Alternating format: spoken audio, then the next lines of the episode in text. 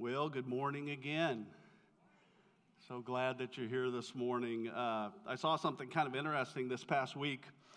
There was an online uh, polling agency that did a survey in the US, and they discovered that seven out of 10 Americans made some sort of New Year's resolution. This is the last Sunday of January, and so uh, many of us, if we're if we're anything like the average Americans, then that means that uh, 70% roughly of us uh, participated in that and made some sort of New Year's resolution. They went on and they gave the top 15 or so resolutions that were made. And uh, there were actually three that tied for first place. And, uh, you know, they all got the same amount of, of coverage. And you could probably guess what those three are. Uh, they were eat better, exercise more, and save more money. Okay, those were the top three. They all had the equal amount of votes. Um, and then after that, the two that were, came right after that were get more sleep and read more. Uh, and and if, if somebody could figure out how to read while you're getting more sleep, that would be awesome. Uh, but anyway, you know, we know now that we're at the end of January that according to the statistical information, they said that already nearly half of those who made some sort of resolution have already bailed on their resolution. And, um, and actually, in two weeks, that number jumps to 80%. And so, if you're here this morning or you're watching online and you made a resolution and you stuck with it, you've stuck with it so far, congratulations, because you're in the top percentile. Um, but I was thinking about this and I couldn't help but think about why is it that so many of us even make these resolutions to begin with? And so I did, um, you know, as I was thinking about that, I did the, the super spiritual thing and I Wikipedia'd it. Wikipedia, yeah, I did that because Wikipedia holds the answer to all things. Um, and, and in the process, I found a, a really uh, great definition for even what a New Year's resolution is. And I want, I want you to look at it here on the screen. According to Wikipedia, a New Year's resolution is a tradition in which a person resolves to change an undesired trait or behavior to accomplish a personal goal or otherwise improve their lives. I want you to just think about a couple of these phrases this morning. First of all, resolve to change. And, then the last one, to improve life. Resolve to change in order to improve life. When, when you think about the resolutions that many of us make, they all revolve around recognizing something in our lives that we wish were different. And so, driven by the desire to change, every year, some of us, we make a list. Some of our lists are longer than others. But we, we make a list or we make these resolutions to change certain things about ourselves with the hope that those changes will make our lives better. Now, what I found really interesting is this the one thing that can truly produce change in our lives, not only was it not in the top 15, it did not even make the list. In other words, of the tens of thousands of people surveyed, not one single person identified what I am convinced is the single most important factor when it comes to experience change and transformation in our lives. And that's what I want to talk to you about this morning. Uh, we're we're going to put it up here on the screen. But the single most important factor when it comes to experiencing change and transformation in your life is this time spent pursuing God's presence. Time spent pursuing God's presence. This wasn't on any of the lists, but the only thing that can truly change us from the inside out and can bring lasting change in our lives and transformation in our lives is the time that we spend in the presence of God. Because here's a spiritual reality some of you may want to write this down, but everything changes in the presence of God. That, that is a spiritual reality. Everything changes in the presence of God. Everything. Over and over again, the Bible gives us examples of, of men and women who, when they got in the presence of God, things just changed. Because everything changes in the presence of God. And so here we are, we're in the second week of this series where we're talking about what is it that we expect when it comes to God.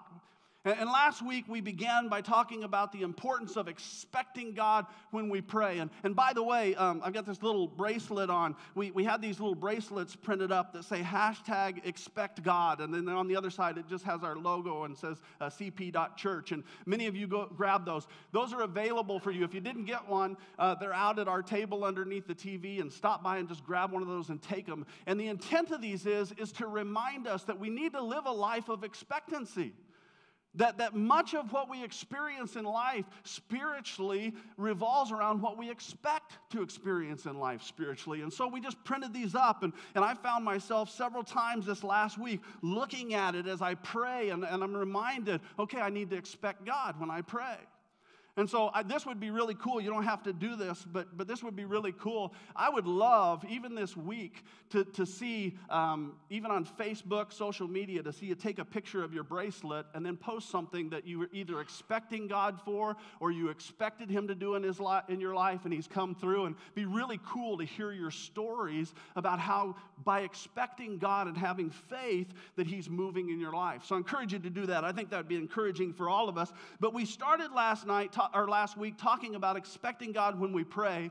This morning, what I want to focus on is what would happen if we lived with this, this continual expectation that we could daily experience the presence of God in our lives. What would happen if we just expected to experience the presence of God? I, I, I, I just want to talk about that for a while. Now, for the sake of our discussion this morning, what I want to do, I want to begin by clarifying what I'm talking about when I talk about the presence of God. And so we need to talk a little theology for just a moment, all right? And so nobody fall asleep on me on this. This is important stuff, okay? When, when it comes to the presence of God, the Bible presents to us two realities. The first revolves around what is often referred to as the omnipresence of God or, or as some would refer to as the universal presence of God. Omnipresent is a word that means everywhere present. It, it, it's this idea that God is at all places at all times. A.W. Tozer, in his book Pursuing God, wrote this. He said, Omnipresence simply means that God is here wherever here is. That God is here wherever we are. God is here. There is no place, there can be no place where He is not. Tozer goes on to write, he says, 10 million intelligences standing at as, as many points in space and separated by incomprehensible distances, can each one say with equal truth, God is here? No point is nearer to God than any other point. It is exactly as near to God from any place as it is from any other place. No one here is in mere distance any further from or anywhere nearer to God than any other person. So in Psalm 139, David, understanding this, he asked the question He says, Where can I go from your presence, from your spirit? Where, where can I flee from your presence? If I go up into the heavens, you are there. If I make my bed in the depths, you are there. So, so the fact that God is omnipresent means that God is just as present this morning in the streets as he is here in the sanctuary.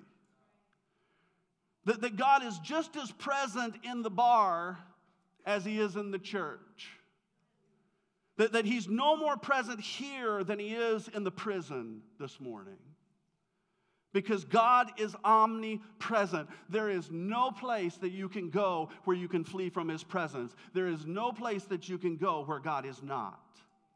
Now, sometimes we may be blind to His presence.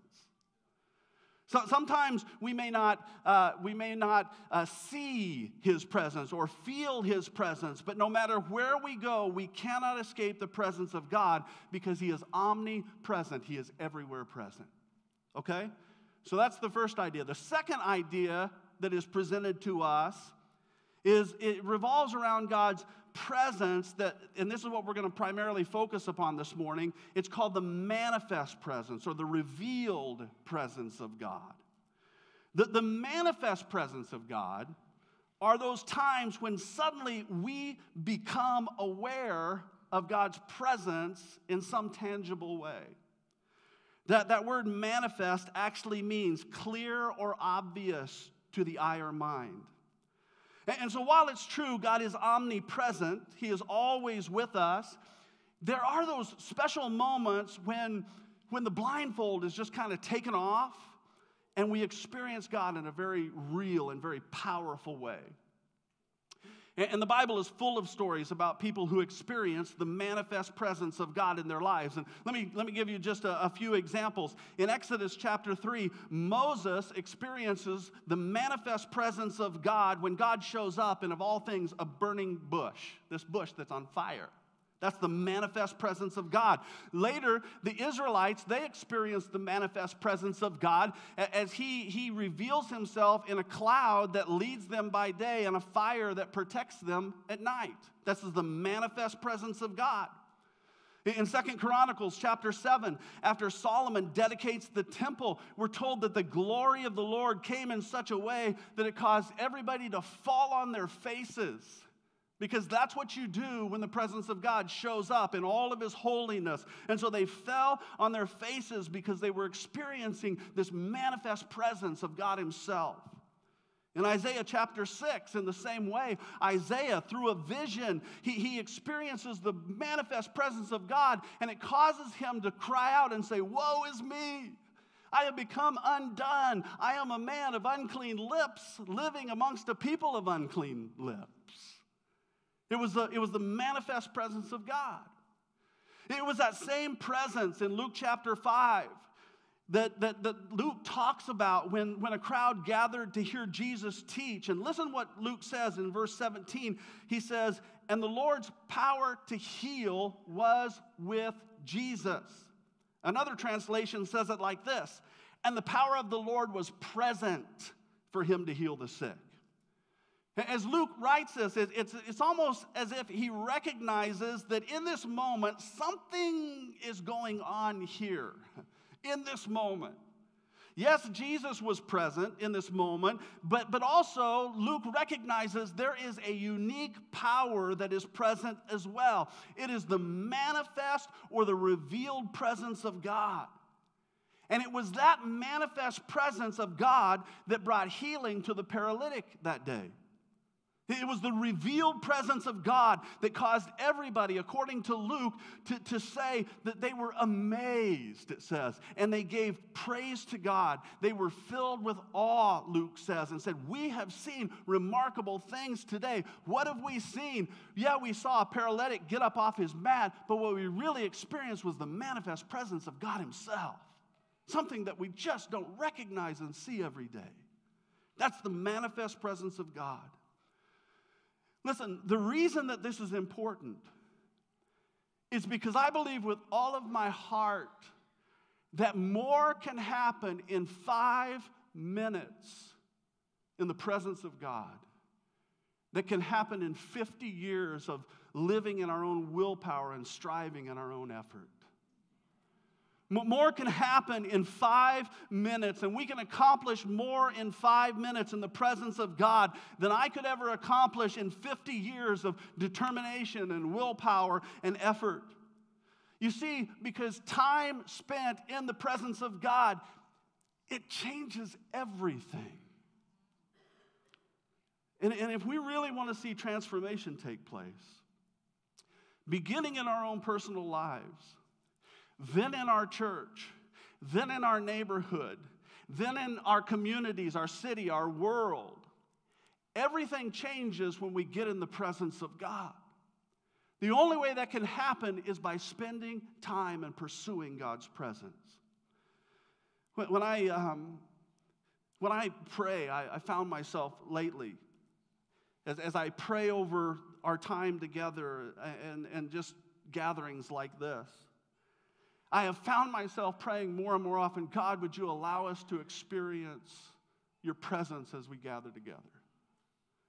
What, what we really need is not to hear a good sermon. What we really need is not to sing some good songs and hear a good band. What we really need is to just spend some time in your presence, allowing you to transform us and change us. This is what I pray every, every Sunday. I got here early this morning. This is what I prayed God, God, would you just help us to experience your presence? Every Sunday morning before the service and our pre service prayer, that's what I pray. And, you know, I, I, pray not that, that you'd love me for my great sermon, not that the music would impress you, not that the lighting would look cool, or, or not that, not even that all our volunteers would be in the right place at the right time. I mean, we try and get all that stuff right. But what we really need is simply to be in the presence of God. I mean, we can sing everything just right. And we can say everything just right. But if God doesn't show up, then we've wasted our time. We need to be in the presence of God. And, so we're going to get really practical this morning. I, I, I just want to give you um, four things that, that I believe are essential if we are really interested in pursuing the presence and experiencing the presence of God both personally and collectively. And, and that, that, that order is really important because we, we first have to be willing to pursue God personally and experiencing him or experience him personally before we can do that collectively. And so the order is important but I just want to talk about four different things that we can personally do in order to really pursue and experience the presence of God. The first one is this, and it's just one word, and it's hunger. hunger. We, we, we, we got to get hungry. You see, experiencing the presence of God begins with our appetite. If you look down through history, every great move of God has been preceded by a group of people who became sick and tired of status quo church. People who determined that they would no longer settle for a form of godliness, but they had this insatiable hunger and desire to experience the power of God, not only in their own lives, but in the world that they lived in. Have you ever been like, like really hungry? I mean, I'm talking really hungry. When, when a person gets really hungry, they will do whatever it takes to satisfy their hunger. Those are the kind of people that God is looking for, I believe. I believe that, that, that, he's looking for people who routinely experience the presence of God in their lives because they have developed a desperate hunger to experience the presence of God in their lives. When we, when we are hungry for it, that's when we experience it. This was the heart of David in Psalm 42. When he, when he cried out these words, he said, Like a deer longs for streams of cool water. So I long for you, O God. I thirst for you, the living God. And then he says this he says, So when can I go into your presence? I, I, I, long for you. David says, You know what? I'm so desperate for you. I'm so hungry for you. I cannot wait. I am constantly living with the anticipation of when am I going to get to be in your presence? It's what consumes me. It's what drives me. It's what compels me. I just want to be in your presence. I'm so hungry for it. Man, I don't know about you, but that's the kind of desperation that I want to live with. That's the kind of desperation I'm asking for God to give me. In fact, all this past week in my prayer times, I've been asking the Lord, God, would you just increase our appetite for you? Begin with me. Would you just increase our appetite for you? When we gather together in settings like this, would you make us so hungry for you that we wouldn't settle for anything less than being in your presence? When it comes to hunger, I'm, I'm afraid our problem is that way too often we settle for lesser things. You see, we cannot be hungry for God. We cannot be hungry when we're constantly nibbling on junk food that the world gives to us. Rhonda Hughey, in her book Desperate for His Presence, says this. She says, Unfortunately, much of the church has lost her appetite for God. We don't even feel the pain of hunger for Him. Listen to what she says. She says, We are starving for lack of presence without even knowing it. And so I've been praying, Jesus, would you create a deeper hunger in your church? And would you begin right here with me? You see, if we truly want to experience His presence, we have to become desperately hungry for His presence. Second Chronicles chapter 16 verse 9 says this. It says, "The eyes of the Lord move to and fro throughout the earth that he may strongly support those whose heart is completely his." I believe this with all my heart. I believe that God is actively looking for people who, like David, will declare, One thing I seek, one thing I long for. One thing I seek, and that is to dwell in the house of the Lord all the days of my life. Jesus said, Blessed are those who hunger and thirst for righteousness, for they shall be filled. I, I wonder what would happen if every time we gathered together in this place, If every time we gathered together, we just did so out of a desperate hunger. Not, not, not just to connect with each other and catch up on our week, but, but what if we came here with a desperate hunger, expecting to experience the tangible presence of the living God personally? I believe not only would it transform who we are as a church, but it would flow out into our community and it would totally transform the city that we live in. I have been praying, Holy Spirit, would you help us as we hunger and thirst for you just to breathe you in, and then when we leave, to breathe you out? What would happen if we came so hungry for that?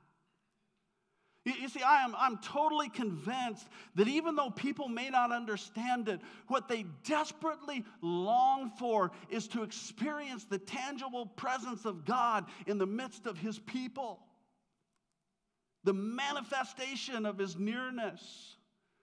The, the revelation of his love that is both real and relevant.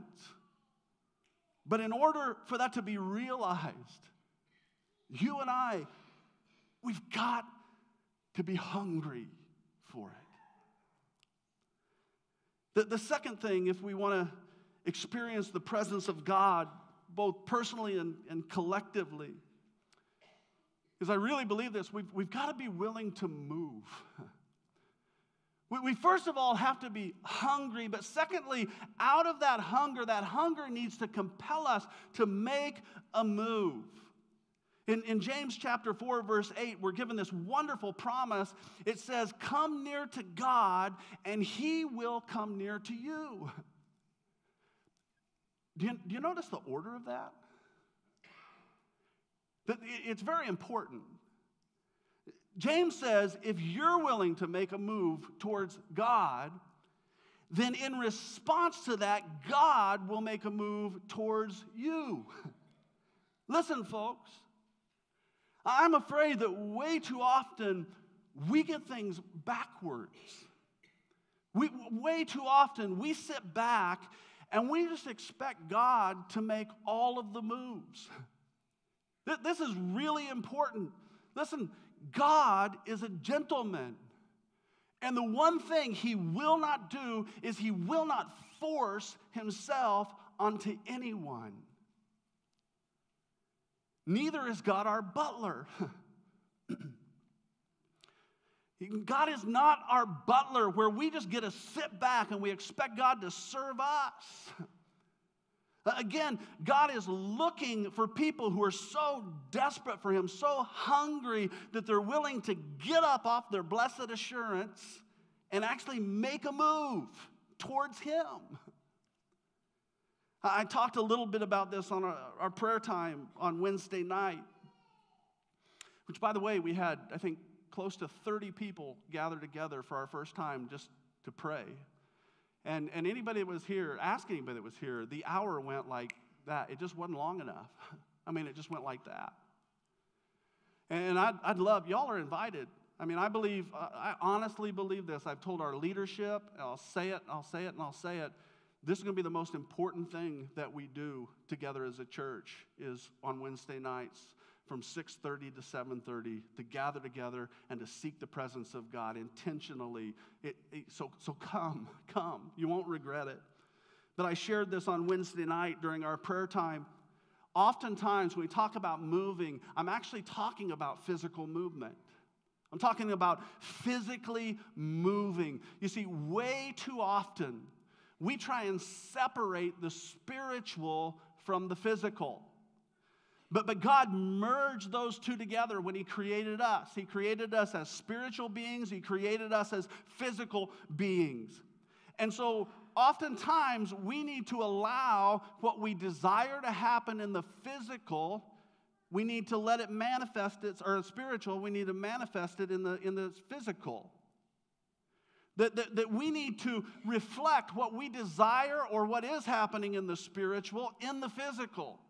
And so, if we want to experience something spiritually, sometimes we need to make a move physically.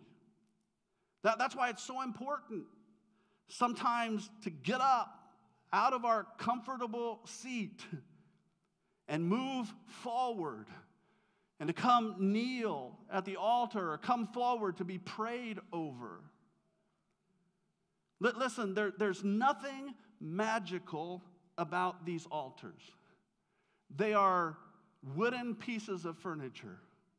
There is nothing magical about them. However, there is something supernatural about our making a move spiritually and humbling ourselves before the Lord. And I talked about this last week, but there is something about when we do things like get on our knees as an act of humility, or when I get on my face before the Lord. You see, oftentimes it takes our making a physical move, move that precedes our experiencing a move of God in our lives. That's also why there's something about when we, we lift our hands in worship to the Lord. There, there's just something about that when we make that physical move. And I know some of us have been around the Church of the Nazarene for a long time, so maybe it's this instead of this. But there's something about when we lift our hands, the lifting of hands is a universal sign of desperation. And when you see people, when they don't know what to do, what do they do? They throw their hands up in the air.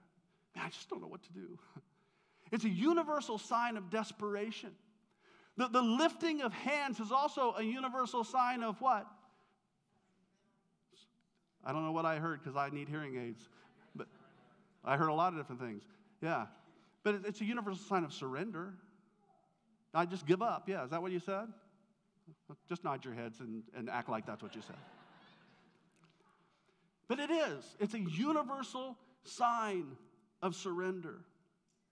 There's, there's a, another interesting thing about the lifting of hands. I remember when our kids were little, um, and, and periodically I used to have to travel a little bit. And I remember this one time I'd been out of the country for uh, almost two weeks. And when I flew back into Kansas City, uh, Laura and both of the kids were there at the airport to pick me up. And, and I'll never forget, I remember uh, Noah was, I think, four or five at the time, and uh, our daughter Sigrid was maybe 11 or 12. But I'll never forget, as soon as I came off the plane and Noah and my eyes met, Laura was holding him. He jumped out of her, her arms. He came on a dead run towards me, threw his arms up in the air, and he said, Daddy! I mean, it was a packed airport. And he could care less who else was there. All he cared about was he wanted to be in the presence of his daddy. Now, now Sigrid was like 12. And so she's uh, almost a teenager. And she had developed more of an awareness of who was around her. And, and as a teenager, she didn't want to get embarrassed, you know. And so she responded in a different way. But, but the point is, is that she missed out on expressing and experiencing the love of her father because she was more concerned about what the people around her would think than she was about expressing that love. Now, now Noah turned 12 later, and the same thing happened. He became more aware of the people that were around him. And I'm afraid that that's the case for us. Way too often, we are more concerned about what the people around us will think than we are about expressing our love to the Father and just crying out, Daddy, I need you. Dad, Dad, I need you. I need you in my life. I need to experience your presence. You are such a good Father. You're such a good Father. I'm afraid that way too often we miss experiencing the tangible expressions of love from our Father because we get way too concerned about what people around us might think. We're more concerned about that than just run into our daddy. And so, listen, if we really want to experience the tangible presence of God in our lives, individually and collectively, we need to learn how to move. We got to get hungry. We got to learn how to move. And the last two things that we need to do, they're, they're so closely tied together, I can't talk about one without the other, and so we're just going to talk about them both together. But if we truly want to experience the presence of God in our lives, this is so important. We must learn how to first listen and then obey. We have to learn how to listen and to carve out space and time to listen, and then learn how to respond to whatever it is that we're listening to. We don't want to be just hearers of the word, we want to be doers of the word. We need to listen how to how, or learn how to listen and then obey. Revelation 3:20. It's a very familiar passage of scripture. And, and this is Jesus talking and, and he says, Here I am. I stand at the door and knock. If anyone hears my voice and opens the door, if you hear me and then you respond, he says, I will come in and eat with that person and they with me. Now, I think, I was thinking about this last week, and I think every time I've ever heard anybody talk about this particular verse, it has always been in reference to salvation. You know, uh, that, that, that, that, famous painting of Jesus standing at the door of our heart and knocking. And if we invite him in, then he will forgive us of our sins and he will come in and we'll have a relationship with Jesus. And I think that that's, that's perfectly fair and right to apply to this passage. But, but this past week, as I was looking at this passage of scripture, the Holy Spirit really spoke to me and He said, Hey, you know, this was actually written to the church. This was actually written to the church. This was written to the people who had already invited Christ into their lives. This was written to people who had already committed their lives to Him, but somewhere along the way they had stopped making it a priority to pursue His presence. Jesus is saying to the church, this is a letter that was written to the church of Laodicea. And Jesus is saying to the church, hey, listen, I see the way you're living. I mean, you're not completely cold, but you're certainly not hot either. In fact, you're just kind of lukewarm, kind of stagnant. And Jesus says, When I see the way that you are, you're neither hot nor cold, it literally makes me sick to my stomach. I mean, you become so comfortable that you think that you have everything that you need. He says, But you do not realize, listen to this. He says, You do not realize that you are wretched, pitiful, poor, blind, and naked. This is to the church. And then Jesus gives this counsel to the compromised church. He says, Do this because of your condition, do this. Buy from me gold refined in the fire.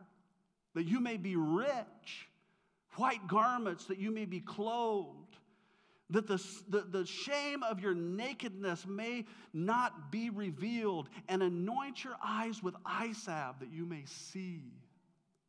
Buy gold for me, Jesus says. What, what is the currency that allows us to buy pure gold in exchange for our wretched condition? I, I believe that the currency of heaven is unreserved, unwavering, immediate obedience. Because it's right after that that Jesus says these famous words. He gives this, these instructions. He says, Here I am. He says, Buy gold from me. Do this. Here I am. I stand at the door and knock. If anyone hears my voice and opens the door, then what? I'll come in and I'll eat with them. You'll experience my presence. We'll have this fellowship together if you hear me and if you respond. But we've got to learn how to listen. And so, listen, folks, this is why we're providing all of these opportunities for prayer. That's why we're doing it.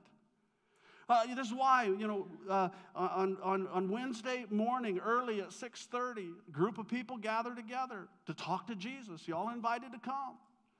Sunday morning, Sunday, or uh, Wednesday evening, this is why, you know, on Sunday morning, this is why for just a few moments we invite anybody who is willing to just gather together at the altar in prayer prior to the beginning of the service. That, that time is way less about, hey, Jesus, I got this thing in my life that I don't know what to do about, and so I want you to help me. I mean, you can do that. But it's way more about that, and, it's way more about just saying, God, I am anticipating an encounter with you this morning. The reason that I came here, the reason that I got up and got out of bed and drove across town and, and came to this place is because I need to encounter you. And so that's why I'm here. And God, I really want to hear from you. In fact, I'm expecting to hear from you. And so, would you help me to prepare my own heart for what you might want to say to me in the next hour, what you might want to do in me this morning? God, would you help me to be listening for your voice? As we sing together, help me not to just sing songs, but, but help me to be listening for your voice. As I worship you, help me to catch a glimpse of who you are. When the pastor gets up to preach, and he has this tendency to go on and on and on and on. God, would you help me to hear you? Would you help me to hear from you? Help me, help me to be listening to what you might want to say to me. I mean, folks, it's important that we do not just rush in here and rush out. We need to take a moment to prepare our hearts to listen and say, I'm expecting to encounter you today. I really believe this. I believe that every time we gather together,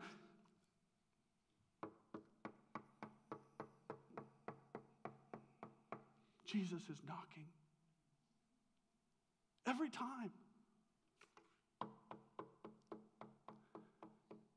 If you hear my voice and you open the door, then I will come in and I'll eat with you and you'll eat with me and we'll get to experience the joy of fellowship together. But we've got to be listening. One last thing before we're done. I understand that listening and obeying involves risk. Um, I asked our office manager, Dustelin, uh, asked her permission to share this this morning, and she said I could, and I noticed she's not here. So I want, no. But she said I could share this. But this past Tuesday morning, as we gathered together as a staff for prayer, which has just become kind of our habit on Tuesday mornings, we spend the first hour or so of our day just around these altars praying together. It's the highlight of my week.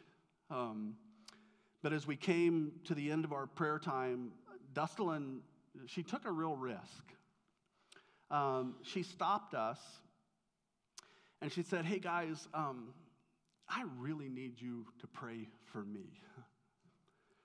She said, um, I, I, she had hurt her head had a, a few weeks ago, and ever since then she'd been having these reoccurring headaches. And she said, um, I, I just felt like the Holy Spirit was saying, Have these guys pray that God will heal you from these headaches that you're having. And, and listen, it took a risk for her to stop us and say, Hey, I, I want you guys to pray for me.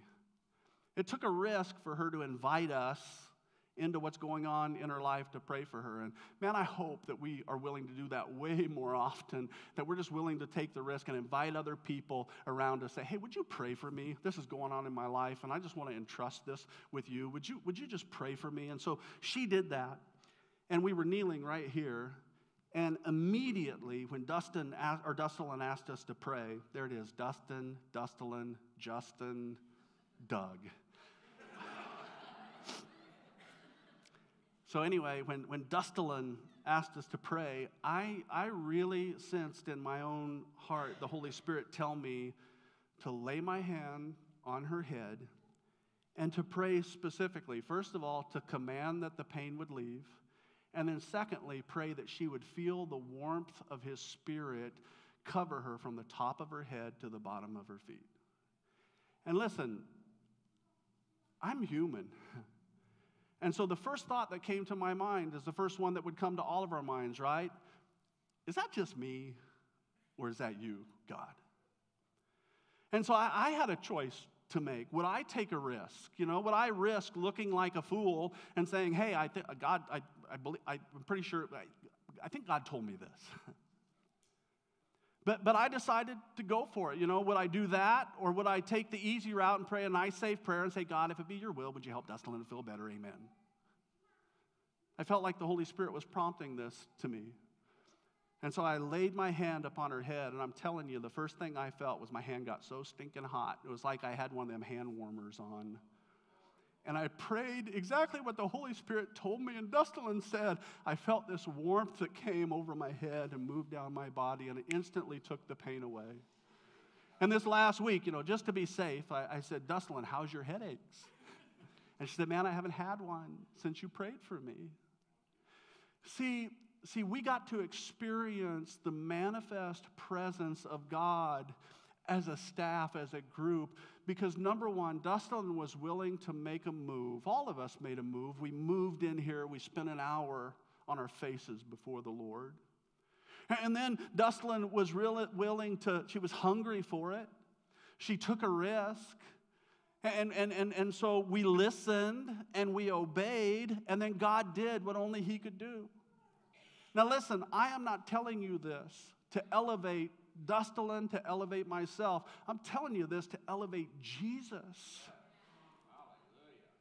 Jesus wants to meet with us in very tangible ways, but He wants us to be hungry. He wants us to be willing to move. He wants us to be listening to His voice and not filling ourselves with all this other junk that prevent us from hearing what He wants, us, wants to say to us. And He wants us to just simply obey Him. Think about the song we used to sing when we were little kids trust and obey. For there's no other way to be happy in Jesus than to trust and obey. We have to trust Him, we have to obey. I, I, I don't know about you, but I've just kind of come to this point in my life where I refused to settle for any kind of counterfeit Christianity. I'm 52 years old. I know I only look 51. I am, I'm 52. And I've just come to this point in my life where I refuse to settle for any kind of cheap, counterfeit Christianity. And I will not settle simply for religious activity. I want to experience the presence of God. I want to walk in the presence of God. I don't want anything less than the life changing, life giving presence of God in my own life. And so here's my challenge for you this morning. Let's just determine together. I woke up in the middle of the night, and the prayer that kept coming to my mind was unity, unity, unity. Pray for unity, that we're all of one heart and all of one mind. And so my, my challenge is let's just together just determine that we're not going to settle. Let's be willing to pay whatever price we have to pay in order to press our way in, to push our way in into the presence of God. I think about the woman with the issue of blood who she was willing to push through the crowd, you know. And she said, There's nothing that's going to stop me from getting in the presence of Jesus. Why? Because I know that He's the only answer for me. And so let's, let's, not, let's not settle for anything else. Let's be willing to pr- pay the price. Let's continue to press in because it's the presence of God that changes everything. We can have the best programs in the world. It's the presence of God that changes everything. I've asked the band to come help us as we wrap up this morning, so I want to invite you to come. And here, here's, here's what I want to do. First of all, um, real quick, everybody pull out your uh, Connect card. It's a little card that looks like this. Pull this out. And uh, on the back of that card, there's a place that says next steps and opportunities. And so um, there are some opportunities for you to respond this morning. And, and the first one is this that first box says, Today I invited Jesus to be the forgiver of my sins and leader of my life. And listen, you can do that right now. I mean, this is not primarily a salvation message, although it is, because we're talking about being in the presence of Jesus, right? And Jesus invited everybody who is weary and heavy burdened, and they can come and, and he'll take your burden. And, and so uh, this morning, uh, maybe your way of responding is just saying, you know what, Jesus, today I am making the conscious decision that I am going to make you the forgiver of my sins. I recognize that I'm a sinner. I've blown it. I've disobeyed you. I've been rebellious. And God, I want you to forgive me for all of that. And I want to invite you into my life. And I want you to be the leader of my life, that no longer am I going to make my own decisions. I'm going to try and get in your presence and hear your voice and then just do what you tell me to do. And so if you want to do that this morning, you can, you can do that. And just, just indicate on that, on that uh, box that that's the decision that you've made this morning. And then we'd love to be able to follow up with you and help you take your next steps. And so we encourage you to do that. The, the second one is this is it just says, I commit to memorizing Psalm 42, 1 through 2. This is the passage of scripture that says, As the deer longs for streams of water, so my heart longs for you, oh God. There's something there's something special about when we memorize scripture, even, I mean, together. When we just make God's word part of who we are. And so I encourage you to, to do that, as many who will. And then, and then you're invited Wednesday night to come and pray with us. It's an hour long. We got childcare. We'd love to have you here. And, and if you'll just mark that, that'll help us to know how many to pray for. And then if you plan on attending the family game night, uh, we encourage you to mark that so we know how to prepare for that as well. But um, I, I, I want to give you really a, a, tangible chance to respond immediately to what we've been talking about this morning. And so I, I asked the band to play that song, Holy Spirit, you are welcome here. Come flood this place and change the atmosphere.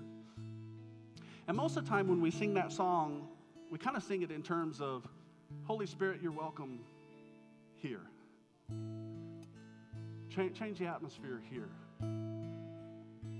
But I really believe that the way we ought to sing that song is Holy Spirit, you're welcome here. Flood, flood this place. Change, change this atmosphere. But before, before he can ever change this atmosphere, he's got to change this one.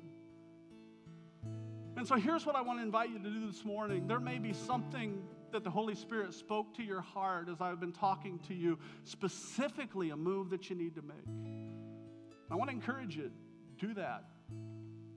Don't, don't worry about who's on your right or who's on your left or who's in front of you or behind you. It's an opportunity for you to meet with Daddy. And so, as they sing, I want to encourage you. Some of you may want to make a physical move. Maybe you want to come and kneel at one of these altars. Maybe it's just that opportunity to lift your hands and say, Daddy, you're welcome here. I really want you to change who I am. I invite you, I invite you to do in me what you want to do. I just want to connect with you. For some, you may want to come, there's room if you want to come stand up here. But there's something important about making a move. Just signifies our hunger. And so the band's going to sing that for us, and we're not going to take a long time, but respond the way that the Holy Spirit prompts you to respond, and, and then we'll, we'll, we'll pray together. But Dustin, would you lead us in that? Why don't you stand?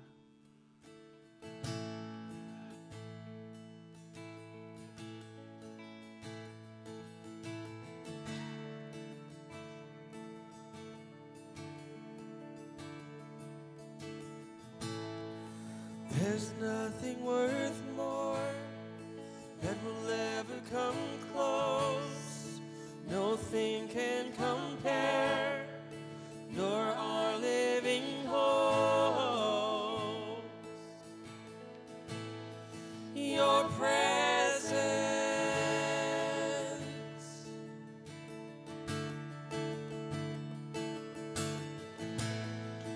I've tasted and seen the sweetest of loves, where my heart becomes free and my shame is undone.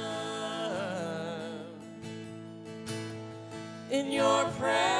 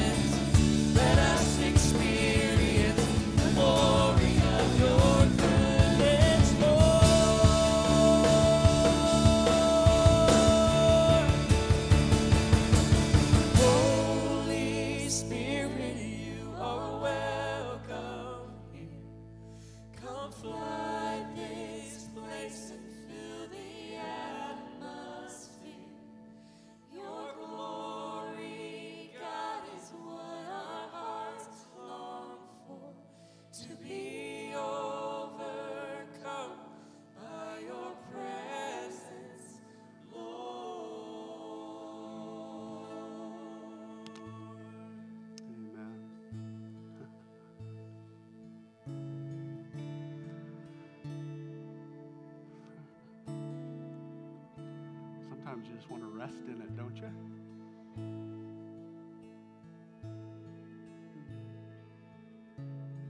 Let's do this as we wrap things up. Um, this, this, this idea, this prayer of unity, I think is really important. And so let's do this. Grab, grab hands with the person next to you. Um, and let's even just, if we can, maybe even reach across the aisle. Make sure that everybody's connected to somebody. Give everybody an opportunity. To just get connected with somebody. you don't need to rush if you're praying at the altar. Uh, you're connected. but Father, this morning, I pray that this would be the unified cry of our hearts. As we gather in a setting like this, we come from different backgrounds and different life experiences and different some of us different cultures and and, and different political views. There are so many things that we could allow to divide us. But Father, I pray the one thing that we would cry out and ask that you would unite us in, and that is to be committed together to seeking your presence in our lives above all else. Your presence changes everything. Your presence changes things within us. It's in your presence that situations that we don't know how to fix, all of a sudden you move and you do things and you begin to work and you do what we cannot do for ourselves. It's in your presence that when we have questions that we just don't know how to answer and problems we don't know how to fix, that it's in your presence that you move and you begin to work things out. It's in your presence that you take us and you gently and lovingly you transform us you reveal to us things in our lives that, that just aren't going to make our lives better. things in our lives that are going to hurt us and hurt other people, things that are not pleasing to you, and you gently reveal those to us so that we can give them to you and allow you to transform us. It's in your presence that you begin to work and move and begin to put things in us that we never even dreamed or imagined that you could do. And so help us to be a people who are committed above all else to just pressing in, paying the price, committing ourselves to we will not settle simply for religious activity. Will only settle for being in your presence. And then from that, would you use us to take and impact our city and our world? Who knows what you might want to do through some of us here this morning? that would totally transform the world that we live in. So, God, we give ourselves to you this morning. And it's in Jesus' name. Thank you for making a way through Jesus. But it's in Jesus' name we pray all of these things. And all of us together in unity said, Amen. Amen. Hey, when you leave, don't forget, uh, take your Connect cards and you can drop them in the bucket on the table by the sound booth. Grab one of these bracelets, take it with you, and uh, hope to see as many you can on Wednesday night at prayer. You are dismissed.